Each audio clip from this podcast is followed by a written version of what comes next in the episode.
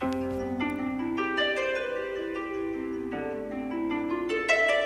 各語り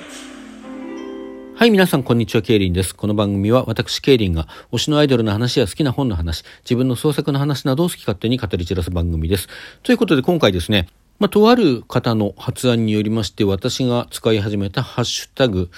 私のプレイリスト聞いてという、こちらをね、つけてのトークとなります。まあ、要はサブスクなんかでね、自分で作ったオリジナルのプレイリストのこう、中身を紹介していってね、よかったらみんなもこれ聞いてみませんかというようなことをご紹介していく、そんなハッシュタグなんですけれども、まあ、今回はクリスマスをテーマにしたプレイリストのご紹介ということで、同時にですね、すこやすみさんの提案によります、ハッシュタグ、ラジオトーク百科事典、こちらが現在クリスマスをテーマにした収録を募集中ということで、こちらのハッシュタグもつけてのトークとなります。でですね、プレイリストなんですけども、まあこういうふうにね、みんなに紹介したいというような時というのは、これ上手な人っていうのは、こう割とみんなが知ってるような曲を入れつつね、バランスよくみんなが知らないけれどもこんないい曲あるよっていうのを紹介してですね、共感を呼びつつ、こう、好奇心もかき立てつつみたいなことが非常に上手な方っていうのはいらっしゃるんですけども、まあ私はですね、そういうあの、器用なところはございませんので、好き勝手入れております。まあとはいえね、あの、知る人ぞ知るというか、普段お聞きになっているジャンルですとか、まああるいは年代とかによってはですね、あ、それは知ってるなとか聞いたことあるななんて曲もあるかもしれないとは思います。まあでも人によってはね、全然それ一曲も知らないんだけどという方もね、当然いらっしゃるかと思いますけれども、まあ当然自信を持ってね、これいい曲ですよと思ってお勧めしておりますので、よかったらお聴きになっていただければなと思います。という言い訳というか前提を挟みまして、え中身の方をご紹介してまいりましょう。えー、タイトルをつけております。この年のクリスマスにというタイトルで、まあ別に今年じゃなきゃ聴いちゃいけないということはないですし、特に今現在の時事問題と絡めたようなね、歌詞を絡めたような、そんな解釈をする必要があるというわけではないんですけれども、まあ、今回選んだ一曲のタイトルをそのままプレイリストのタイトルとさせていただいたということですね。で、まず一曲目でございます。こちら、ティップトーというアイドルグループ。まあ、インディーズアイドルなのでご存知ない方が多いんじゃないかと思いますけれども、このティップトーのですね、メリーメリーナイトという曲がありまして、こちらを選びました。まあ、非常に明るく楽しい曲でね、一曲目にはふさわしいかなと思って。でね、ティップトーの曲っていうのは、まあ、クリスマスっていうとラブソングも結構多いんですけれども、少なくともこの曲はそうではないと思うんですよね。まあ人の解釈次第かとは思うんですけれども、ティップトーの曲には時々そういう曲あるんですけども、こう女の子たちが青春時代を過ごしている女の子たちがこう集まってですね、ワイワイ楽しんでいるっていうね、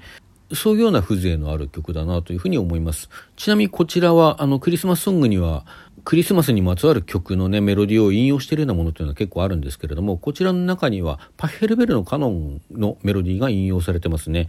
これは特にクリスマスの曲というわけではないと思うんですけれども有名な山下達郎のクリスマスイブなんかにもね引用されていることもあってか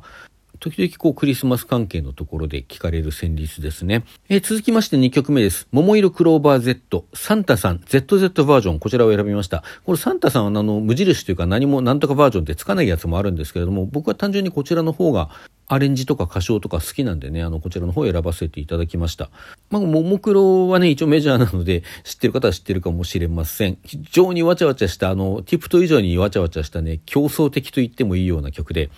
まあ、ある種、桃色クローバーらしい曲と言っていいんじゃないかなと思いますね。ちなみにこちらにはジングルベルのメロディーと、あと、諸人小ぞり手のメロディーが引用されておりますね。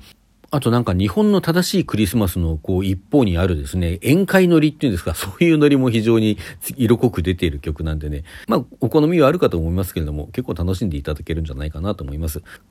ここまでの2曲はこう祝祭としてのクリスマスということを念頭に置いて選びました。そして3曲目、こちらは斎藤由貴のパントというアルバムに収録されております。クリスマスナイトという曲を選びました。もうこれはね、もうベターマの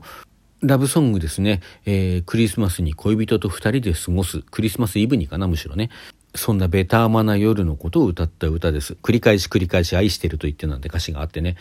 まあ人によってはリア充なんとかしろとかね、そんなことをつぶやきたくなるような曲であるかもしれません。でね、これアルバムの曲順上、前の曲のとこう連続してこの曲が入るんですよ。で、前の曲の掛け声がね、こう残った状態からこの曲始まるので、ちょっとこう、いきなりわーとかなんか言ってね、始まるんでびっくりされるかもしれませんけれども、まあ、ももクロの後なんでね、なんとなくこう、聞いてると、あの、連続してそんなに違和感なく聞けるかもしれません。これパントっていうのはささやき声って意味で、アルバムタイトルのね、パントってささやき声って意味で、もうそのアルバムタイトル通り斎藤由貴のささやき声の色っぽさというのが従前に堪能できる曲の一曲でございます。続いて4曲目ですね。ジュディマリーのクリスマス。まあ、これジュディマリーの曲としてはそんなにメジャーな方ではないのかなと思っているんですけども案外ねこうスーパーなんかでインストルメンタルがかかってたりこの時期ね BGM がかかってたりする曲の一曲なんですよね。でこちらもラブソングです。今年のクリスマスはあなたと過ごしたいわっていう曲でね。まあ、あの、歌詞内容的には前の曲である斎藤由貴とこう、時間的にはちょっと前後するような形になってるんですけれども、まあ、非常に可愛らしい女の子の心情を歌った歌と言えるんじゃないかと思います。で、この2曲がまあラブソング代表みたいな感じで入れてありますね。この斎藤由貴、ジュディマリーあたりがまあ一番知られてる可能性がある曲でしょうかね。はい、続きまして、高橋幸宏の、今年のね、始まってすぐぐらいに亡くなりましたけれども、元 YMO のね、高橋幸宏さんですね。え、ドアを開ければという曲がありまして、こちらの方を、まあ、ちょうど中ほどなんでね、いわば A 面の最後の曲みたいなつもりで選びました。これはクリスマスイブのこう夜が明けてですね、まあ、クリスマスの朝が来てでドアの前に夢がそのままに置いてあったみたいなちょっとこう神秘的なようなこう何かに願いをかけているような風情もあるようなそんな曲です。非常に素敵な曲です。で次はですねまあ言ってみれば B 面の最初の曲としてインストゥルメンタル曲を選んであります。立花はじめというミュージシャンがいるんですがこの立花はじめのホワイトホワイトという曲があってこちらを選んでおります。実はこの立花はじめのホワイトホワイトとドアを開ければというのはかつて存在したレコードレーベル、イエンレーベルっていうのはね、細野晴臣の立ち上げたレーベルなんですけども、こちらのレーベルで出したですね、コンピレーションアルバム、クリスマスアルバム、We Wish a Merry Christmas。この中に収録されている曲です。このホワイトホワイトがね、最初の曲で、えー、ドアを開ければ最後の曲になってるんですね。なので、あの、その初出のね、アルバムとはこう、順番が逆になっているような感じなんですけれども、まあ、この立花はじめの曲ね、人によってはちょっとこう、滑稽な感じを覚えるかもしれないですけれども、こう、どことなく音遣いにクリスマスらしさのあるね、楽しい曲でございます。えー、続きまして、佐野元春、クリスマスタイムインブルーですね。これもクリスマス時期の街のざわめきですとか、楽しげな雰囲気、そういうものに何か祈りをかけているような、そんな曲です。まあちょっとおしゃれ感もあってね、素敵な曲だと思いますね。まあ、佐野元春もメジャーのミュージシャンなんでね、まあ、ちょっとこう、世代的には、僕世代とかだとひょっとしたら聞いたことがある方がいらっしゃるかもしれないなとは思いますけれども。そして続きまして、オフコースのクリスマスデイ、こちらを選んでおります。こうオフコースはみんな名前は知っていても、この曲を知ってるという人は、まあ、そこそこオフコースのファンだったという方なんじゃないかなと思うんですけれども。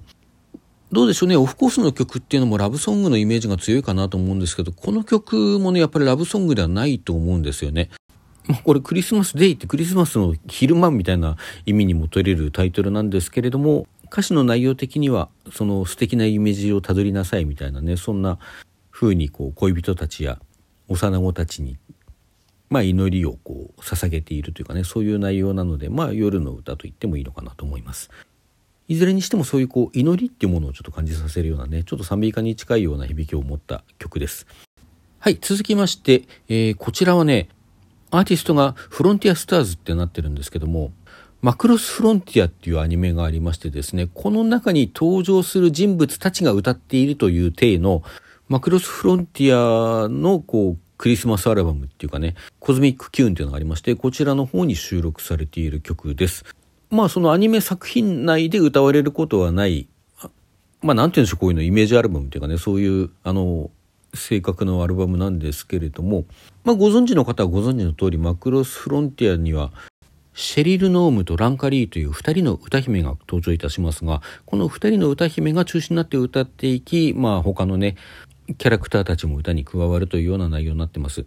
タイトルから予想される通りラブソング、しかもこうちょっと悲しいラブソングあなたのいないクリスマスですからね。まあそういう悲しげなところのあるラブソングでもあるんですが、曲調はあくまでも明るく、そしてこう特定の誰かに捧げるこう歌みたいな感じで進んでいきつつですね、最後の最後には、このキャラクターであるシェリル・ノームの声で、銀河にあふれる全ての命にという言葉が語られるっっていうね、まあラブソング的でありつつ、こうみんなで歌っているパーティー感、祝祭感もあり、かつ全銀河にかけた祈りという性格も持っているというね、そんな曲でございます。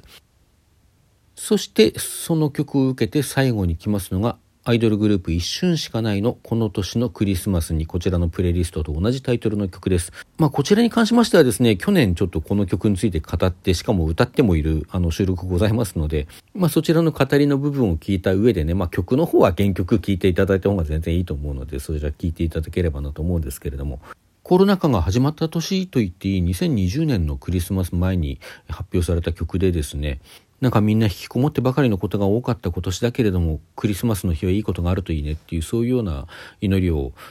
歌った歌なんですよね。で別にもうこれコロナ禍じゃなくてもちょっとねジーンとくるところのある曲です。僕すごい大好きなんですよこの曲。まあクリスマスっていうとねクリスチャンもいればクリスチャンじゃない人もいてまあ日本ではクリスチャンじゃない人でもわーってこう楽しくお祝いできるけれどもまあそういう人が多いとは思いますけれどもまあ中にはね他の宗教をあの真剣に